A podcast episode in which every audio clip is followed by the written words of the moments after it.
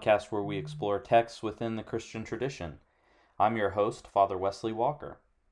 Before we get started today, with everything happening in the world right now, I thought we could start today's episode off with two collects one for our nation and one Almighty God, who has given us this good land for our heritage. We humbly beseech thee that we may always prove ourselves a people mindful of thy favor and glad to do thy will. Bless our land with honorable industry, sound learning, and pure manners. Save us from violence, discord, and confusion, from pride and arrogancy, and from every evil way. Defend our liberties, and fashion into one united people the multitudes brought hither out of many kindreds and tongues.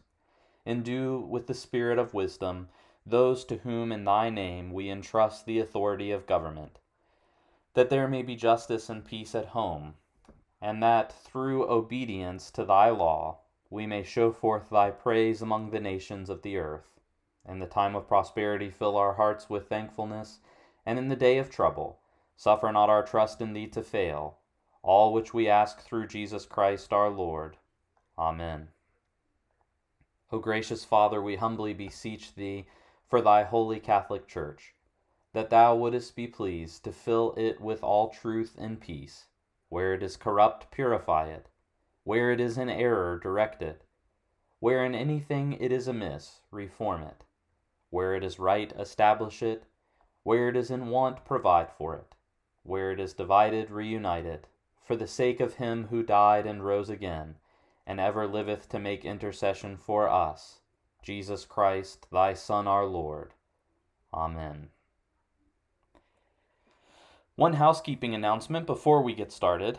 The next work we are going to go through after we finish Cur Deus Homo by Anselm is Herbert McCabe's great book, God Matters. You can find this on Amazon. There will be a link to it in the show notes. Also, I'll be setting up a discussion group on Facebook, so please contact me via email, wwalker at nashotah.edu, or on Facebook if you'd like to join that. We will be doing a weekly discussion via Zoom which will occur before episodes are released. Well, today we are on the third of four episodes in our close reading of St. Anselm's Cur Deus Homo, and we'll be covering Book 2, chapters 1 through 11. When we last left Anselm last week, he had concluded the first book with the decisive point that the only way for humanity to receive salvation is through Christ in the Incarnation, a point which causes Boso to go into a kind of doxology. So let's dive into book two, which is my favorite of the two books. In the first chapter, Anselm situates the discussion in the context of teleology. Basically, he asks the question why were humans created in the first place? And to answer that question, he claims that we were made as rational beings, by which we, quote, received the power of discernment, end quote, so that we, quote, might hate and shun evil, and love and choose good, and especially the greater good, End quote. In other words, the rational nature was created to love and choose the highest good supremely for its own sake and nothing else. I was going through this with some former students of mine recently who and they asked a really good question related to Anselm's teleology, namely, how could humanity have known about good and evil prior to eating from the tree of knowledge and of good and evil? And I think Anselm would answer that there might be a distinction between kinds of knowledge, that Adam and Eve may have possessed a kind of theoretical knowledge prior to the fall. God said, Don't eat of that tree and you'll surely die. They knew they could obey God, which Anselm would characterize as loving and choosing the highest good, and something that they owed to God by virtue of His being their creator. But they also knew that they could disobey God by eating the fruit, and therefore they would die. In eating the fruit of the tree, Adam and Eve gained a kind of experiential knowledge of good and evil. They actually experienced it. It's no longer an abstraction for them. Either way, the clear telos of humanity is clear that, that we should love and enjoy the highest good for its own sake, and the highest good is God. But the fall frustrated that end because it subjected humans to death. And death is not a feature of human existence as we were initially created, precisely because of God's justice and wisdom. He wouldn't place his creation under punishment without a wrong that was committed, because we were created for eternal blessedness. On this ground, Anselm argues, then, that had man never sinned, he never would have died. So, according to chapter 3, any theology of restoration, of atonement, must undo the effects of sin. There is some discussion among medievals as to whether restoration would mean a return to the initial state or if it would go even further and be better. So, Hugh of St. Victor, for example, would probably say God's economy of salvation restores us in a way that is superior even to the original state. And I think that there's something to this view, and I actually don't think Anselm would disagree with it, though he doesn't specifically endorse one way of thinking about it or over another. That this restoration will occur, then, requires a future resurrection. The effects of the fall were spiritual, namely separation from God, and physical, namely death.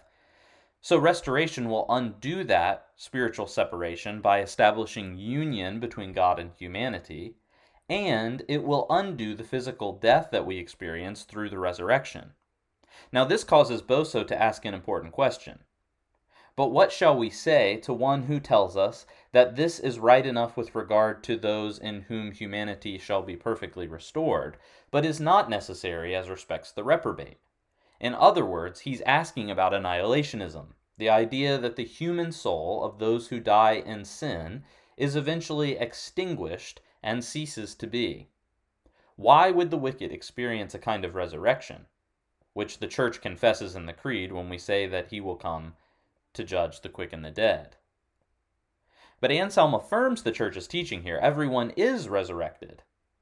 And then those who continue in holiness will experience eternal happiness, and those who persevere in wickedness will continue in reprobation. In this way, Anselm brings a significance to the present. Whichever trajectory one finds themselves on in this life will be continued into the next. So, at the beginning of chapter 4, we're left in a position where there are two options. Option one is that God could complete what he started when he created humanity, which would entail the restoration of fallen creation. Or option two is that he doesn't complete what he started, which indicates that his initial plan was too lofty for him. And obviously, option two is patently ridiculous for Anselm because it goes back to his ontological argument that God is greater than that which can be conceived. So there is nothing too lofty for him. He's not like me when I start a project that I then can't finish. Further, Anselm says, quote, If it be understood that God has made nothing more valuable than rational existence, capable of enjoying Him, it is altogether foreign from His character to suppose He will suffer that rational existence utter, utterly to perish. So we can trust that God will finish what He has started. He is, after all, the beginning and the end, the Alpha and the Omega.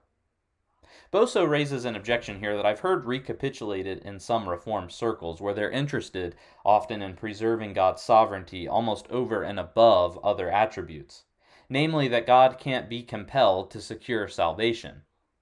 Now, before we get to Anselm's answer, I think that there's a distinction we can draw that can help us better understand what he's going to say and that is the difference between a sort of external and internal compulsion. An external compulsion is being acted on by an outside force. For example, I pay my rent every month because I'm keenly aware of what will happen to me and my family if I don't. We'll get evicted by our landlord, who has the law on her side. And so it would be bad for us to not pay the rent. So we pay the rent every month, hopefully on time. But that's different from acting with internal consistency. For example, I am a father and as a father, I love my sons. I'm not compelled by something outside of myself to love them.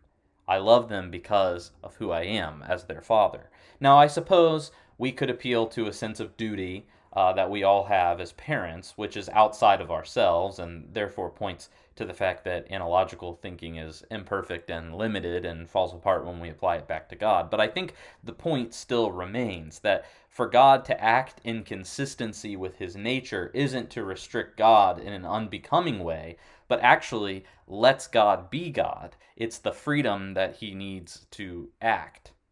And even then, that wording is somewhat problematic, as if God were to need something. Anselm answers Boso's question then by preserving divine freedom. God does freely place himself under the necessity of benefiting another without reluctance. His actions then are not a, ne- a necessity for him, but grace extended to us.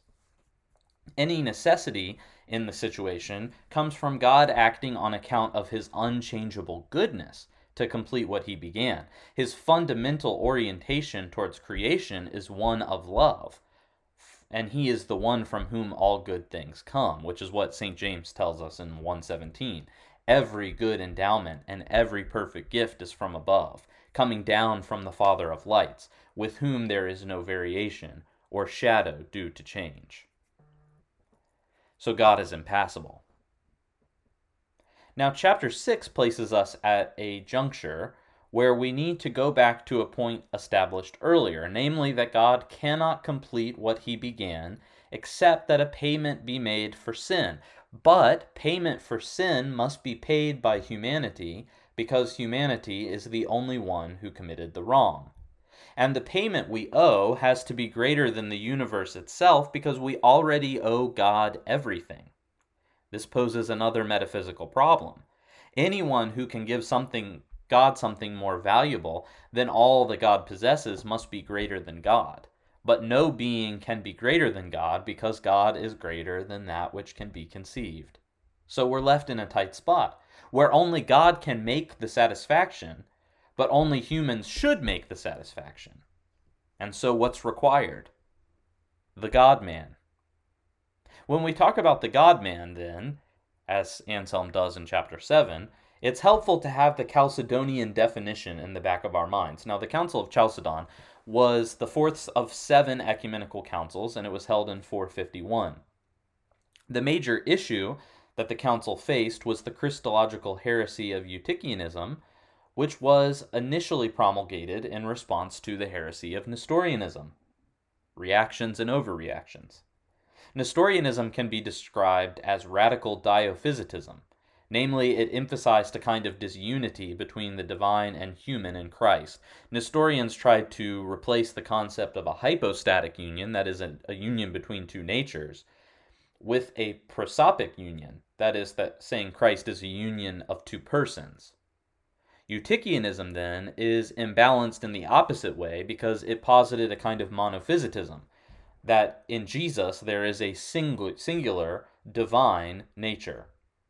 So Chalcedon produced an important definition, which is as follows quote, Therefore, following the Holy Fathers, we all with one accord teach men to acknowledge one and the same Son, our Lord Jesus Christ, at once complete in Godhead and complete in manhood, truly God and truly man, consisting also of a reasonable soul and body of one substance with the Father as regards his Godhead, and at the same time of one substance with us as regards his manhood, like us in all respects apart from sin, as regards his Godhead begotten of the Father before the ages, but yet as regards his manhood begotten for us men and for our salvation of Mary the Virgin, the God bearer, the Theotokos. One in the same Christ, Son, Lord, only begotten, recognized in two natures, without confusion, without change, without division, without separation, the distinction of natures being in no way annulled by the union, but rather the characteristics of each nature being preserved and coming together to form one person and subsistence, not as parted or separated into two persons, but one and the same Son, and only begotten God, the Word, Lord Jesus Christ even as the prophets from earliest times spoke of him, and our Lord Jesus Christ himself taught us, and the creed of the fathers has handed down to us. So Anselm is careful, then, to hedge against Christological heresies when he explains the incarnation. We cannot conceive of the incarnation in a way that would posit an oscillation between the divinity and humanity, as if he were divine in some moments and human in the others. Further, we cannot conceive of the incarnation in such a way that one would be absorbed by the other. He can't be more human than divine or more divine than human. If we don't avoid these errors, then the incarnation would be ineffective, because it wouldn't truly be a union between humanity and divinity. Both natures must be present, because God doesn't owe a debt, and humanity cannot pay the debt. So the atonement requires the same being to be perfect God and perfect man, which is why we have to agree with the Chalcedonian definition and insist that Christ has two natures, divine and human, which are united in his singular person. Once we accept the Chalcedonian definition, however, we have to ask two subsequent questions. First, is the God man born from humans or created outside of the genealogy of humanity like Adam was at the initial creation? And second, what is the most appropriate way for him to be born? To the first question, the God man must be born from the genealogy of Adam in order to redeem the fallen human, humanity. If he was born from outside of that genealogy, you would have two humanities that weren't in union with one another a descendant of Adam must be the one to redeem Adam and his race. Now, the second question is an interesting one. How is the most appropriate way for him to be born? There are four ways that Anselm lists that, that a human can come to exist. The first is through sexual union between a man and a woman. This is the normal means by which we are all created, and therefore lacks the nobility and purity fitting for the God man. Another way a person can be created is from neither man nor woman. This is how Adam was created originally, but it cannot be the means by which Christ became human for the reasons given to the first question. A third path for existence is to come into existence via a man only without a woman. This is, after all, how Eve was created from a rib from Adam's side. So this leaves only one possibility one which was not accomplished prior to the first Christmas that is, being born just from a woman, a virgin birth. God chose this way to bring about the incarnation, which is fitting because Eve, a virgin, was the way that humanity fell. And this causes him to go back to the cloud discussion which occurred between Boso and Anselm all the way back at the beginning of Book 1, when Boso said that the parallelisms Anselm was crafting to initial creation and to reconciliation are akin to painting on clouds when presented to the pagans. So here, Anselm states, quote, Paint not, therefore, upon baseless emptiness, but upon solid truth, and tell how clearly fitting it is that as a man's sin and the cause of our condemnation sprung from a woman, so the cure of sin and the source of our salvation should also be found in a woman, and that women may not despair of attaining the inheritance of the blessed, because that so dire an evil arose from woman. It is proper that from woman also so great a blessing should arise, that their hopes may be revived. Take also this view if it was a virgin which brought all evil upon the human race, it is much more appropriate that a virgin should be the occasion of all good. And this also, if woman, whom God made from man alone, was made of a virgin, it is peculiarly fitting for that man also who shall spring from a woman to be born of a woman without man. Of the pictures which can be superadded to this, showing that the God man ought to be born of a virgin, we will say nothing these are sufficient. End quote. The next question which is raised is which person of the Trinity takes on the human nature? Now, there are three divine persons the Father, the Son, and the Holy Ghost. Why would the Son be the one to become incarnate? Why not the Father? Why not the Holy Ghost? Well, if one of the other members became incarnate, there would, by definition, be two sons in the Trinity. You'd have the Son of God and the Son of the Virgin this would be imbalanced. Further, he points out that if the Father became incarnate, you'd have two grandsons in the Trinity, because the Father would be the grandson of Mary's parents, traditionally named Joachim and Anne, and the Son of God would be the grandson of Mary because he is the Son of the Father. So it's most fitting for the Son to become incarnate because it's the Son who prays to the Father. Further, the Son is the image of God, we're told throughout Scripture, and it is important for him to become incarnate because the devil and humans have set up false likenesses of God. So the image needs to be needs to come as a corrective. Therefore, the divine and human natures must unite in one person, and it is most fitting for that person to be the Word. Now that we've established the necessity, the mode, and the means of the incarnation, Anselm moves us into a discussion of the impeccability of Christ in chapter 10. In- impeccability means that he couldn't sin. And Anselm says, quote, We ought not to question whether this man was about to die as a debt as all other men do. For if Adam would not have died had he not committed sin, much less should this man suffer death, in whom there can be no sin, for he is God. And this causes Boso to ask another question based on a concern about necessity. He appeals this time to a biblical text, John chapter 8 verse 55, where Jesus says to the Pharisees, "But you have not known God. I know him, if I said I do not know him, I should be a liar like you, but I do know him, and I keep his word. The if then nature of the statement means Jesus is saying he could sin by lying, Boso thinks. In turn, Anselm reminds us of a fundamental truth about anthropology, which is namely that power follows will. I'm willing to speak right now, and therefore my lips are moving, and I'm producing sound being shaped into words. Further, the exception proves the rule. The reason paralysis is a serious medical condition is because it disconnects will from power. One wants to move but cannot. So Christ's power is not impeded. If he willed, he could lie. But he can't will to lie because A, he can't be externally forced to lie because he's God, and B, he cannot wish to lie also because he's God. This again raises a further necessity question from Boso. Has Anselm required holiness to be an external necessity that doesn't spring from free will? God made human, humans and angels with free choice, which is why holiness is significant. But God isn't like humans.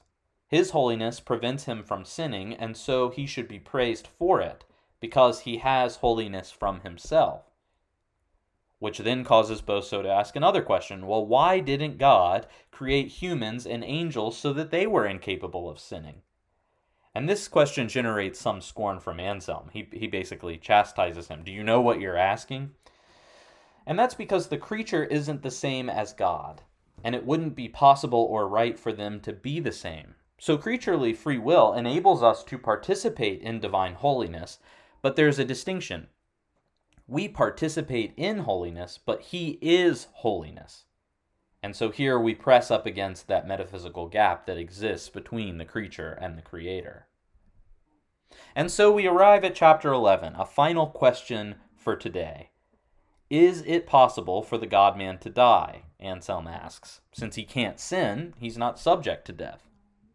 And Boso does say that every man is mortal, perhaps an allusion to the famous syllogism promulgated by the philosophers all men are mortal, Socrates is a man, therefore Socrates is mortal. But Anselm offers a corrective here. Mortality is only essential to a corrupted human. Prior to the sin of our first parents, they were really human, and, as established earlier, immortal. Further, at the bodily resurrection, humans will still be really humans.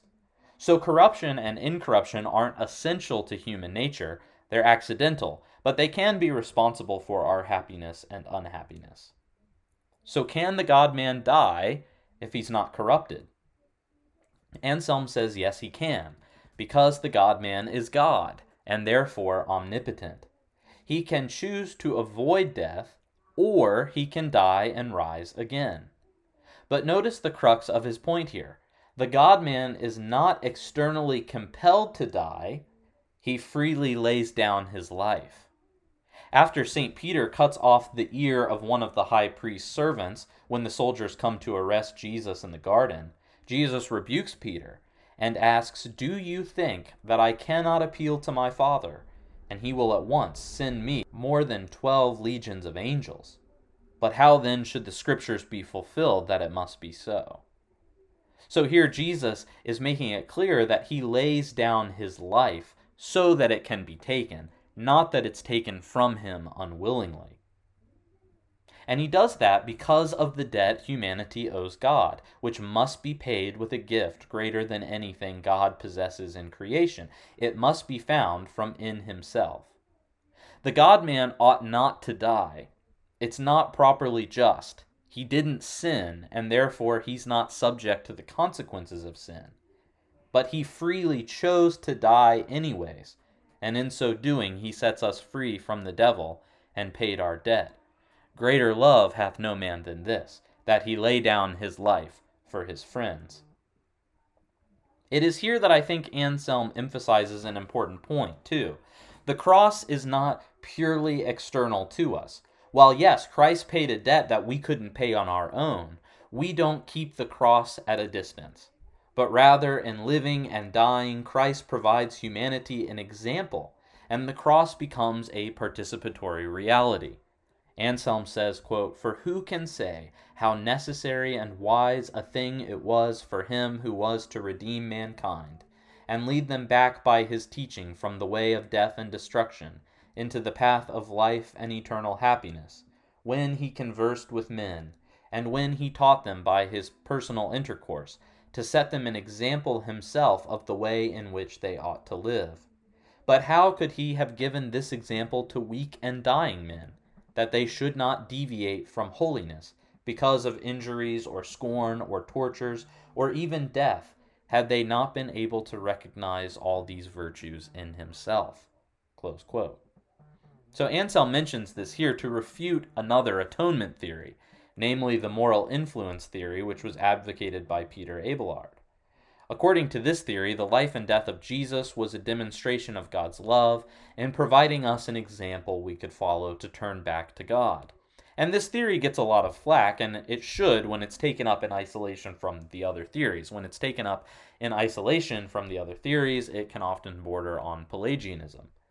But it's an important facet of Christ's life and death that he provides us this example, that, that the cross is a thing in which we participate. Christ dies to free us from the tyranny of Satan. He dies to pay the double debt that we owe to God. And he dies to show us God's love and provide us a template whereby we can become more human. These are all three interrelated features of the atonement that can't stand in isolation from the others. We need all three. Well, thank you for listening to From Cell to Wine Cellar, a close reading podcast. Our theme song is A Minor Struggle by Ryan Saranick. Make sure to subscribe to the newsletter, and while you're subscribing to things, make sure also to follow the Sacramentalist podcast wherever you get your podcasts. In the meantime,